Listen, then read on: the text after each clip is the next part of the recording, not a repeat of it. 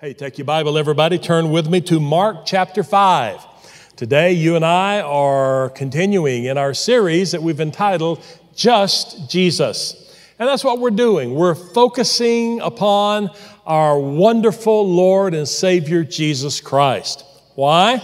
Because we believe God wants us to be becoming more and more like Him. You want to know what my personal goal is for myself? And that is that this year I pray that I will be uh, less Randy and more Jesus. That's my prayer for me. I'll be less like me and more like Jesus. And I believe that's God's will for all followers of Christ that we become more and more like Him. And that's why we want to focus on His life. And we want to let the Holy Spirit reveal to us, show us uh, who Jesus was and, and, and the essence of His nature so that we can embrace that and allow the Holy Spirit to help us to become more and more like Him. Now, today we're going to look at one of the great stories in the Word of God. It's one of these uh, miracle stories in the life of Jesus where he actually raised someone from the dead. But as we read through this story, I'm going to ask you uh, to, uh, uh, you know, I want you to be uh, impressed by that. I, I, want you to see the wonder of that. Someone who was dead that was raised back to life again. I mean, that's, that's glorious. And God does things like that uh, to bring glory unto himself through the Son. We know Jesus said that's why he worked miracles, so that God the Father could be glorified through the Son. And in God's plan and purpose, he will work miracles like this, and, and it, it fulfills that purpose of glorifying God and uh, through the Son Jesus Christ. And that's what happened here. But I want you to look a little deeper than just the wonder of someone being raised from the dead, because I believe that this is a story about faith. Not just the wonder of someone being raised from the dead, but it's a story about faith.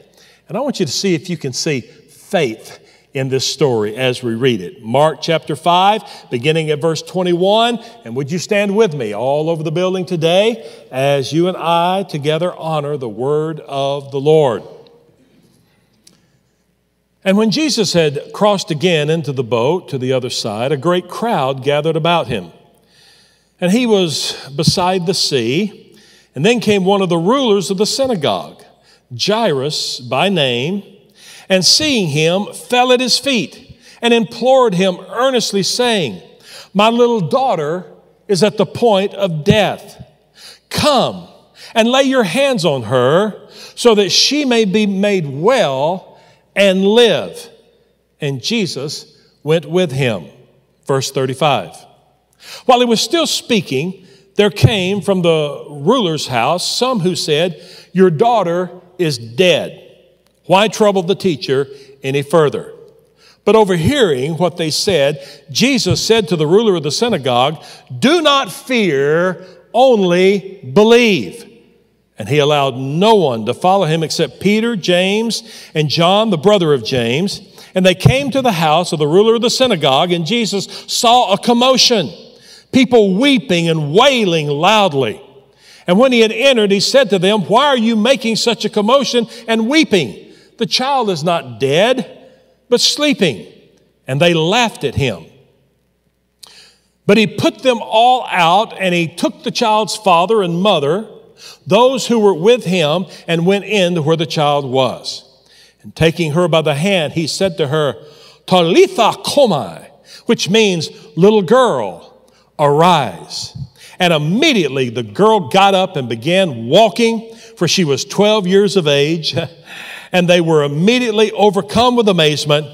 And he strictly charged them that no one should know of this and told them to give her something to eat. Heavenly Father, we love you and we thank you for your word. And I pray this morning that you will look out over this congregation of people and that you will look upon the hearts of those who are watching online.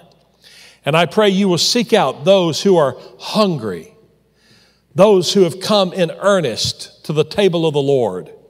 And I pray that you, by your Holy Spirit, will write these truths of faith upon our hearts and help us not to be people of fear, but to be people of faith. And we thank you and praise you for it in Jesus' name. And everybody said, Amen. You may be seated, and the Lord bless you. Man, what a great story. Here, this little girl was dead, and uh, Jesus comes, of course, and raises her back to life again. Uh, someone asked me one time, they said, How come uh, God doesn't raise the dead today like He did in Bible times? Well, um, to tell you the truth, God still does raise people from the dead today. It's, uh, it happens very infrequently, it doesn't happen just all the time, but in my lifetime, I have known of instances where people have been raised from the dead. One particular case I know of in Africa where someone, even who had been embalmed and had been dead for a couple of days, uh, was raised from the dead. This was chronicled by uh, the news and the papers. And uh, so it does happen today, it just doesn't happen a lot. But the truth of the matter is, it's never happened a lot. And uh, I mean, if God wants you to live longer, uh, He'll just heal you or give you health. Uh, he doesn't have to wait till you're dead to raise you from the dead. Now, He does do that, and we know why He does it for His particular reason and purpose, and that is that the Father may be glorified through the Son. So God will do things like this. He did it in Bible days, but it was also very infrequent in Bible days. Doesn't seem that way because, you know, you can sit down and read the whole New Testament in just a few hours. And so it seems like every other page somebody's being raised from the dead. But the truth of the matter is, in all of Bible history, all of the 4,000 years uh, of Bible history, there is only recorded in the scripture eight times where somebody uh, prayed for someone and they were raised from the dead. In all of the 4,000 years of the scripture, only eight times. Uh, for, for instance, there were three times in the Old Testament. All of them are recorded in 1st and 2nd Kings. Elijah was used by the Lord on three different occasions to raise someone from the dead. And then we know that Jesus uh, raised somebody from the dead three times. And then you read the book of Acts, and uh, once Peter was used to raise someone from the dead, and once the Apostle Paul was used to raise someone from the dead. So, in all of 4,000 years of Bible history, there were only eight times when somebody was prayed for and was raised from the dead. Many times when somebody was healed and God prolonged their life, and even more times than that when God gave people good health and prolonged their lives. But every now and then, God would do this. And of course, you have to add the Lord Jesus Christ, who himself was raised from the dead. So that's nine times in all of Bible history that we have someone raised from the dead. Now, what does that say to us today? Well, it causes me to want to look deeper than just this person being raised from the dead because God did that to glorify Himself and for His own purpose. And by the way, Jairus' daughter being raised from the dead has been giving God glory for 2,000 years since it happened. Can you say amen? And so God has been glorified, that was his purpose, through this tremendous miracle of Jairus' daughter being raised from the dead. But I want us to look deeper today because I think this is more than just a story of someone being raised from the dead. I believe this is a story about faith. And God wants you and I to be people of faith. Now, we're living in a day when people all around us, society, our culture, is embracing fear more than they are faith. And that has even leaked into the church of the Lord Jesus Christ. But I'm here today to declare to you that God does not want His followers to live by fear, He wants us to live by faith.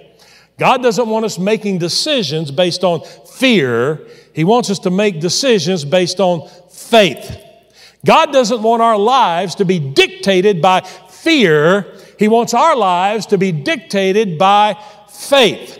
And so today we're going to look at how we can, uh, some practical things that we can do to embrace faith instead of fear. Now, don't get me wrong, there are a lot of things out there today to be afraid of. But when you have Jesus living on the inside of you, then you understand that greater is He that is in you than He that is in the world. And even though there are some things to be afraid of out there in the world, we don't live by fear because we have Jesus living on the inside of us. Can you say amen? amen. We live by faith, not fear. And that's what Jesus said to Jairus that day. He said, Do not fear, only believe. Say that with me.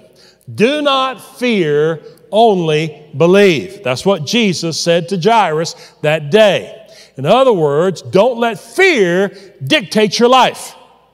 You want faith to dictate your life. And so we want to talk about what that looks like a little bit today. Now, uh, notice in verse 36, Jesus gives us the essence of it. He talked about fear, and in the story, we see fear at work. Uh, when he got there to the home, uh, the people, he said there was a great commotion, and they were weeping, and they were wailing, and they were allowing their emotions to overcome them. And they were letting fear sort of dictate to them uh, how they acted and how they reacted. And yet Jesus was trying to get them to embrace faith. So in verse 36, this is the essence of today's message. Do not fear, only believe. Now, when he says it like that, uh, you see this as a choice that you can make. Notice he didn't say God is going to take all the fear out and drop faith in you. He didn't say that. He said to Jairus, This is something I want you to do yourself. You, Jairus, do not fear. You, Jairus, only believe. and so he's saying to Jairus, I want you to uh, put fear out and I want you to embrace faith. And that's what I want to talk to you a little bit in the time we have today how we can eject fear from our lives and how we can embrace faith. Why is it important? Because God responds to faith. Faith draws God's presence. Faith draws the Holy Spirit. Fear, on the other hand, draws the presence of the unholy spirit. Fear draws the presence of the enemy. And so when we operate in fear, what we're doing is we're putting a welcome mat out for the enemy to come and to do uh, bad things in our lives. But when we operate in faith, we're putting the welcome mat out for the Holy Spirit to come and do good things in our lives. Jairus had something good happen to him that day because he didn't put out the fear mat, he put out the faith mat. Can you say amen? And that's what we want to do. We don't want fear to draw evil to us. We want faith to draw God to us. How many of you believe when you're going through something tough, you need more of God? Let me see your hand. Hold it up. And so that's what we're going to talk about today. Now, so it's something that Jairus can do. Jesus said, Jairus, do not fear, only believe. It's something I want you to do, Jairus. And I believe he's saying that to me today. Randy, do not fear, only believe. I believe he's saying that to you today. If you're watching online, do not fear, only believe. You say, How do I do that? Well, in the story, we see some things that I want to point out to you. First of all, if we're going to exercise faith in our lives, if we're going to live by faith, then it has to be part of our whole being. It can't just be uh, compartmentalized in our life. It can't just be part of who we are, part of what we do.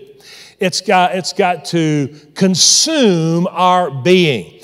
And so we've got to be wholly uh, involved in embracing faith if we're going to see miracles in our lives like they did here 2,000 years ago.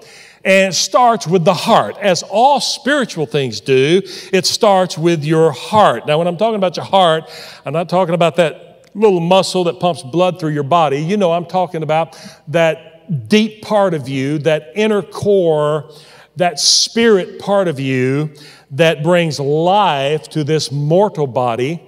And as long as that that, that inner, that heart, that spirit, that inner you, that, that knowing place that only you and God know about, that inner place there, as long as that's present, then there's life in these mortal bodies. When that spirit someday departs, then these bodies will go back to the dust from which they were formed. You know that. And so it's got to begin in the heart. And that's what happened with Jairus. Jairus believed in his heart that if he could just get Jesus to come, that his little girl would be okay. and so, he, I mean, he could have chosen to stay back with the wailers. He could have chosen to stay back with the criers. He could have chosen to stay back uh, in all of the uh, fear filled commotion that was taking place around this little girl being sick unto death and eventually dying. But Jairus didn't do that. His heart drew him out of that environment and drew him toward Jesus. And that's what a heart of faith will always do. It'll draw you toward Jesus. And so uh, it starts in our heart. If we're going to exercise faith, it has to begin in that deep part of us because your heart affects how you think. And how you think affects what you say. And what you say determines life or death in your life. I'll show you that in the Word of God. First, let's take the heart.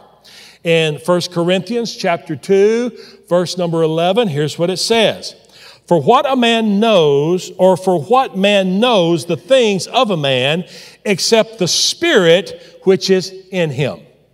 In other words, there's nobody here can know what's really going on in my heart except me and God. We're the only two. That's that deep place. And so that's where we're talking about. And that's where faith has to begin. It begins with a deep rooted belief. What did Jesus say? Do not fear, only what? Believe. Do not fear, only what? Believe. And so that's where it starts. A deep rooted belief that with God, nothing is impossible. You see, you have to develop a confidence in God in the deepest, most, most inner part of your being, who you are. You have confidence in God. You believe that with God, nothing is impossible. And by the way, make sure I got the right group here today. How many of you believe that with God, nothing is impossible? Let me see your hand. Hold it up. I know we've got the right group here. You got to believe that deep down in the soul of who you are, in that innermost being that nobody can see except you and God. In your heart, you have to exercise faith. I believe that with God, nothing is impossible. It may seem impossible, but with God, nothing is impossible. People around me may be saying it's impossible, but with God, nothing is impossible. You got to believe that in the depth of your heart. And that's where faith begins. Faith begins in your hearts. And that's why the Word of God is so important in your life. Because the Bible says faith comes by hearing, and hearing by the Word of God. So when you engage the Word of God, it affects not just your intellect. You see, when you engage the Word of God, it's not just academic, it's spiritual. It goes beyond uh, just your mind and it goes to the depth of who you really are. It's a matter of the heart. When you engage the Word of God, it affects your heart. So faith comes by hearing, hearing by the Word of God. Every time you engage God's Word, then it's an opportunity for faith to rise up in your soul, for faith to rise up in your heart, and that's where it begins. But it doesn't just stop there. Because remember, we said that if you're going to have miracles, then faith has to be, has to envelop every part of your being. it can't just be something you believe and don't act on. It can't just be something you believe and don't talk about. It's got to envelop every uh, every part of your being uh, if we're going to live by faith and if we're going to walk by faith. But it begins with the heart. Jairus believed if I can just get to Jesus. You see, that's a heart matter.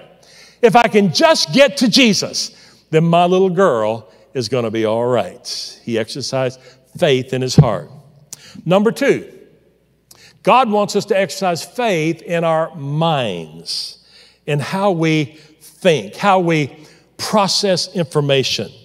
And uh, it, it's something that God wants us to take uh, authority over, and He wants us to take control of because you and only you are in charge of what you think about. And I want to show you that in the Word right now. First of all, turn to 2 Corinthians chapter 10, and I want to read to you a portion of verse number 5. 2 Corinthians chapter 10 and verse 5. And here's what it says. And again, this is not, well, first let's look at what it says, then we'll look at what it doesn't say. All right, here's what it says Take every thought, say that with me. Take every thought captive in obedience to Jesus Christ. Take every thought captive in obedience to Jesus Christ. Now, that's what it says. Let me tell you what it doesn't say. It doesn't say, God will make your thoughts be in obedience to Jesus Christ. that's what it doesn't say. This is something that we're told to do. That means we can do it with an with an act of our will. You understand what I'm saying? We can choose to do this. It's not something that will happen to you. So we don't pray, oh God, oh God, change my thoughts. Don't let those dirty thoughts come in anymore.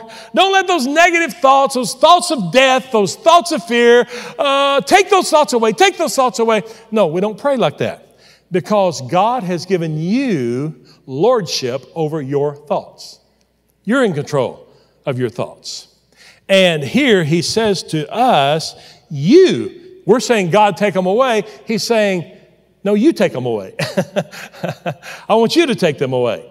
I want you to take every thought captive into obedience to Christ. All right? And so, if we're going to do that, then we know it's an act of our will. Now, you can't be responsible for what comes into your mind because sometimes through the eye gateway, sometimes through the ear gateway, sometimes through experiences we have. Uh, you know, you'll find yourself uh, with thoughts that maybe are unpleasing to the Lord or are not in alignment with God's word. And so that happens. Uh, I wish it didn't happen, but it does happen. And from time to time, a thought will come to you that you know is not pleasing to the Lord. But it's when that thought comes that we have to obey the word here. Because what you are in control of is what stays in your mind. Now, this is a distinction we need to get clear. You can't be responsible always for what comes into your mind, but you can be responsible for what stays in your mind, what you linger on, what you think about what you allow to, to stay in your thought processes, you're in control of that. And that's why the Bible says here, take every thought captive to the obedience of Christ. And so, God wants us to take those negative thoughts, those fearful thoughts, uh, those thoughts that are not in alignment with His Word, and when they come, we cast them out. We cast them out. You say, well, what if they come back? Well, who's going to win this? You or the devil? Cast them out again. You say, well, what if they come back? Well, who's going to win this? You or the devil? Cast them out again, you see. And you bring every thought to obedience to Jesus Christ. That means you cast out the godless thoughts and you discipline yourself to think about God thoughts, the Word of God. Faith cometh by hearing, hearing by the Word of God. And so you surplant the negative with the positive. You surplant the fear with the faith. You surplant the, uh, uh, the, the, the things that are not in alignment with God's word with the word of God itself. And you're in charge of that. And you keep doing it. In verse 4, by the way, before uh, verse 5 here in 2 Corinthians chapter 10, here's what it said. It says, casting down imaginations, and every high thing that exalts itself against the knowledge of God. Casting down imaginations. Casting down. And so when those thoughts come, uh, you can't be responsible for what comes in, but you are responsible for what stays in. And so when those thoughts come, you cast them down. And then you start thinking about faith. You start thinking about the Word of God. You say, What if it comes back? You cast it again. Let me ask you a question. If, if someone were to try to break into your house tonight, 10 o'clock, you're getting ready for bed, and someone were to try to break into your house, uh, how many of you would just say, uh, Well, I knew this day was coming, and uh, so uh, come on in and uh, help yourself. Here's all my stuff. I got a nice piano over there. Can I help you carry it to your truck? It's heavy. Uh, you might need a little help with that. No, you wouldn't do that. You'd do everything within your power to take those intruders and do what with them? Get them out. Get out of here. I don't want you in my house. I want you out of here. Why? They've come to do harm. They've, they, they have bad intentions. And that's like fear thoughts. Fear thoughts come to do you harm. And so you don't just let them stay, you cast them out. And uh, then you uh, do some things to make sure if it ever happens again that you can cast them out again. You say, well, what if they come back? Oh, I know what you would do if they come back. You'd say, you know what? You're really showing tenacity here. I never thought you'd come back a second time, but since you did, just come on in and help yourself. By the way, my daughter's in there, you know, uh, have your way with her, you know, just, uh, you know, here, just, just, no, you wouldn't do that. You'd fight with everything within you to get those uh, uh, ill intended people out of your house and then you'd probably get a security uh, camera. And you might even get one of those things that calls the police automatically. And uh, you might even come up with another few little surprises that I won't talk about here in mixed company. But my point is, you would do everything within your power to cast them out because they've come to do you harm. Can you say amen? And you do the same thing with your thoughts. You don't just succumb. You don't just roll over. you don't just, just lie there uh, letting fear thoughts, uh, fear thoughts dominate your life and dominate your thinking and dominate your choices. No. You cast them down. And if they try to come back, cast them down again. They try to come back, cast them down again. And you bring every thought into obedience to Jesus Christ. Can you say amen? So if we're going to exercise faith, uh, first of all, we've got to, uh, it starts in your heart. It starts in your heart, that core place, that belief place. Jesus said, Do not fear, only believe. So it starts there, all right? And then it go, uh, we follow through in our mind. We've got to think faith thoughts, not fear thoughts. And you're in charge of what stays in your mind. You do it. You bring every thought into obedience to Jesus Christ, all right? The next place where we exercise faith is in our mouth. In our mouth. A lot of Christians do not really understand the power of their words. That the words you say actually affect your life. The Bible teaches that. There's power in our words. And that's why, if we're going to exercise faith, like Jairus did. I want you to notice what Jairus said. He said to Jesus, If you will only come and touch her, she will be healed. That's what Jairus said. My daughter will be well. He spoke those words. My daughter will be well if you will only come and touch her. And so he had faith in his heart. We know that. He sought Jesus out. He had faith in his mind. We know that uh, because he didn't stay back there with the wailers. And here, now, he's exercising faith with his words, with the words that he speaks. Did you know in James chapter 3, verse 2, it says this We all stumble in many ways. If anyone is never at fault in what he speaks, if anyone is never at fault in what he says, he is a perfect man. and able to control his entire body. And so there's power in your words. And here the Bible says that, and a better word than perfect there would be mature. And so you're mature and able to control the whole body. In Proverbs 18 21, here's what it says Death and life are in the power of the tongue. Death and life are in the power of the tongue. And those who love it will eat its fruits. And so there's power in what we say.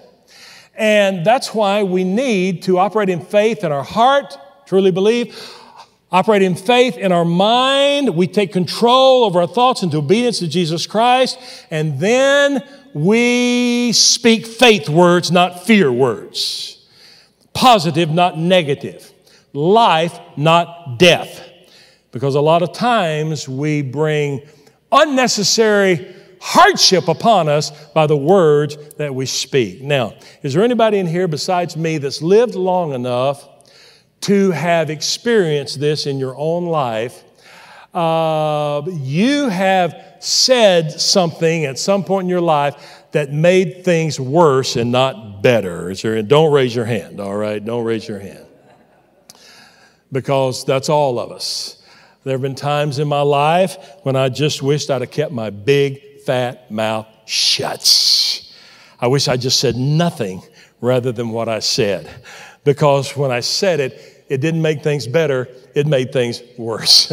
That's happened to me, and it's happened to you. There have even been times when I've said something, and one microsecond after I said it, I wished I could have grabbed it and stuffed it back in my mouth. I knew as soon as I said it, the minute I said it, I thought, ah! This is not going to go well. this is not going to work. And I used to see my boys do it all the time because I got a little bit smarter as I got older. But when my boys were coming up, they hadn't learned yet. And every now and then they'd smart off to their mother, and I'd just stand back and say, Oh, this is not going to go well. This is not going to go well. So, our words, they can make things better or they can make things worse. And God wants to understand that there's power in what we say. That's why David said, Set a guard, O Lord, over my mouth. Keep watch over the door of my lips. Don't let me harm myself and harm others with the words that come out of my mouth. And so we don't want to speak fear talk, we want to speak faith talk. We don't want to speak death, we want to speak life. Life. You know, when I was suffering a few weeks ago with COVID, and I had that double pneumonia. Uh, there were times when I, I could just barely, barely get my breath. And I remembered a scripture in the book of Psalms where David, when he was being harassed by Saul and Saul was trying to kill him, David made a declaration in one of the Psalms that he wrote. And what he said was, I shall not die, but live and proclaim God's glory. That's what David said. Those are the words he chose to say. I shall not die. He didn't mully grub about the fact that Saul was trying to kill him. He wasn't, uh, you know, uh, speaking fear words. He said, I shall not die, but live and proclaim God's glory. And so, when I was sick, the enemy came to me many times. And the tests were terrible, and the oxygen was terrible, and I could barely catch my breath. I had this double pneumonia. And uh, the devil would come to me and say, You're going to die, Randy. Everybody has an appointed time. This is your appointed time. This is it for you. You've had a good run, but it's over. And uh, you're going to be numbered among those who died of this double pneumonia. And I remember making up my mind. And there were times when I could barely say it. I mean, you wouldn't have been impressed if you'd have been there because it came out something like this I shall not die, but live and proclaim God's. Doesn't sound very powerful, does it? But that's all I had. That's all I had. And, and I would say it over and over I, I shall not die, but live and proclaim God's glory. I shall not die, but live and proclaim God's glory. And then I got a little stronger so I could say it a little louder. And I would. I'd say, I shall not die, but live and proclaim God's glory. And after a few weeks, I got full breath back. Well, not full, but enough where I could uh, speak out loud. And I would say it out loud I shall not die, but live and proclaim God's glory. And I'd like to give God public praise here today that I did not die, and I'm standing here today proclaiming God's glory. You see, God wants us to be people of faith, not fear not fear. And it starts in your heart. You got to believe. Jesus said, Do not fear, only believe. And then from there, we got to have faith in the way we think. We don't think fear thoughts, we think faith thoughts. You, you take control of your own thoughts. And then we watch our words and we don't go around speaking negative all the time. We we speak the Word of God, we speak faith. I don't know how, I don't know when, but God is going to bring me through this. He's going to bring me through this. Speak it. Speak it. With your tongue, you speak life or death. Speak life. Speak it. And then, one last thing, and my time is gone, I know, but this is important. If you're going to operate in faith, it's got to be in your heart, in your mind, in your words, and then you've got to build a faith environment around you. I want you to notice what Jesus did when he got to Jairus' house. When he got to the house, he saw all of this wailing going on. It said there was a great commotion. All of these, uh, you know, she's dead, she's dead, she's dead. Just, just people allowing their emotions to, to dominate them. And Jesus rebuked them. He said, Why are you doing this? And then he cleared the house. I don't know if you've ever seen this in here before. But the first thing he did before he prayed for the girl, before he did anything, he cleared the house. He said, Everybody out! Everybody out! And then he picked a select few to go into the house with him. Who did he pick? Jairus. Because Jairus was exercising faith, right? Jairus believed. He sought Jesus out. He spoke the words. Jairus was exercising faith. And so he let Jairus' wife come in. And then the three disciples that he brought with him, he said, You, you, and you, come in. Small group. And they went into the house. And what Jesus did is he pushed out the environment of fear and he brought in the environment of faith. And then in that environment of faith, he walked over and he said, Daughter, arise. and he took her by the hand. And that 12 year old girl got to her feet and she was hungry. Anybody in here ever had a 12 year old in your house? First thing, she was hungry. Jesus said, Get her something to eat. And friends, if you're facing something right now, you've got to build an environment of faith around you. Let me tell you what I see all the time, and it burdens my heart. Somebody will be going through something, a terrible something, and the first thing they do is stop coming to church. And I want to tell you something it's the worst thing you could possibly do. It's the worst thing you could possibly do. Because if you need a miracle from the Lord, you need to build around you an environment of faith. People who believe, people who will stand with you, somebody who will pray for you, somebody who will hold on to God with you and for you. You, you want to build an environment of faith. The first thing Jesus did when he got there is he said, All you fearful people, get out. You faith people, come in. And he built an atmosphere of faith. And that's what God wants you to do. Be careful who you hang around with. You need a miracle? Be careful who you allow to speak into your life. You want to surround yourself with faith people. thinking faith thoughts and speaking faith words. And you want to build an environment of faith. Because in an environment of faith, miracles happen. Can you say amen? Miracles happen in an environment of faith. Heavenly Father, we love you and we thank you for your word. Lord, this is a great thing that took place in your life and in your ministry. And we don't lessen the magnificence of someone who was dead being raised back to life. But Lord, I believe what you want us to see in this story is it's a story of faith. Because that's how we want to live. And I pray that you'll help us, Lord. Help us to believe in our hearts and not fear.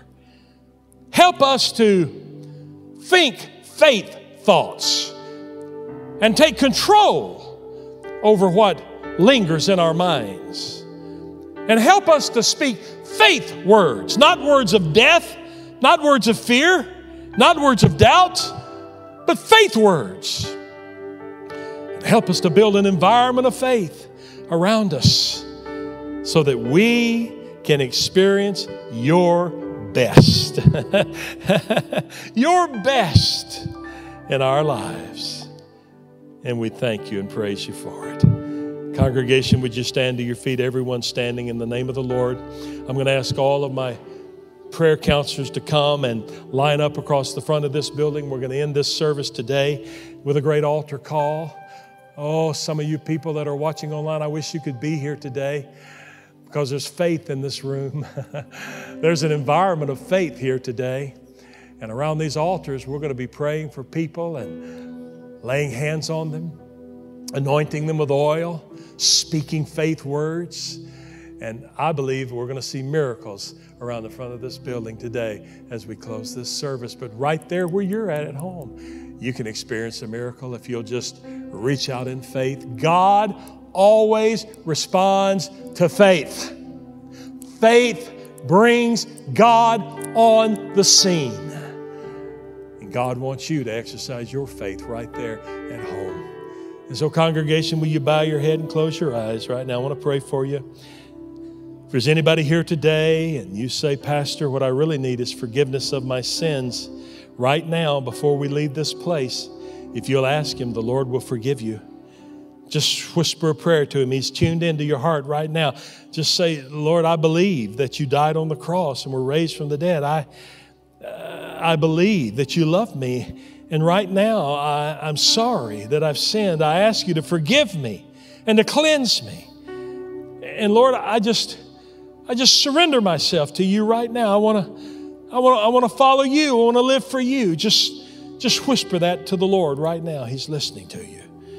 And his answer is yes. Yes. Yes. And you can walk out of here with his forgiveness. Come on, just whisper that prayer to the Lord right now. If you're watching online, just whisper that prayer to the Lord. He's tuned into your heart right now. Thank you, Lord. Thank you, Lord. Hallelujah. Amen. Amen. Before we come to the altar, before we dismiss this service, would you let me speak a blessing over you and over your family? I believe in this, and I know you do too. And if you'd like to express your faith in the Lord, for his blessings on your life, lift both hands up. Come on, even at home, you're watching, lift both hands up right where you're at, right there, right now. The Lord bless you and keep you. The Lord make his face shine upon you and be gracious to you. The Lord lift up his countenance upon you and give you peace. The Lord place his name upon you. The Lord bless your life. If you receive it in faith, clap your hands and give God praise right now. Thank you, Lord.